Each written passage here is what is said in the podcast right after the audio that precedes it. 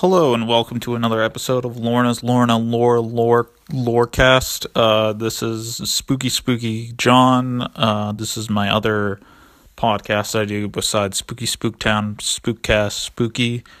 Uh, and let's just jump right into it. My uh, the lore guy I'm gonna talk about today is uh, Chris Redfield. He's from the Resident Evil series by Capcom.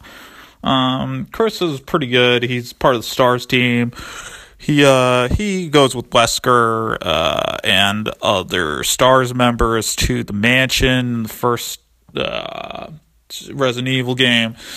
Basically, he's a he's the uh, protagonist of the series. Generally, uh, he's very powerful. He has uh, very strong weapons. He has very powerful uh, techniques. He can use a gun very well. Um, his biceps are very big. Uh, you know, his sister uh, Claire is very dear to him, and his partner Jill, potentially a love interest. We don't know.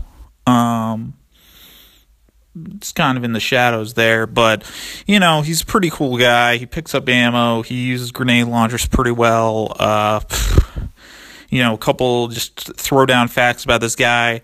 He used a freaking uh, rocket launcher, killed Tyrant on the rooftop. That's pretty sick. And he punched a boulder in Resident Evil 5. Um, I don't know. There's not a lot more to go into. Uh, thanks for joining in the Lorna Lorecast, a little mini cast, little Lorna Lore. Check out my uh, Spooky Spooktown podcast. Very good. And uh, yeah, no sponsors for today because they all quit. I don't know what happened, but whatever. Uh, bye bye.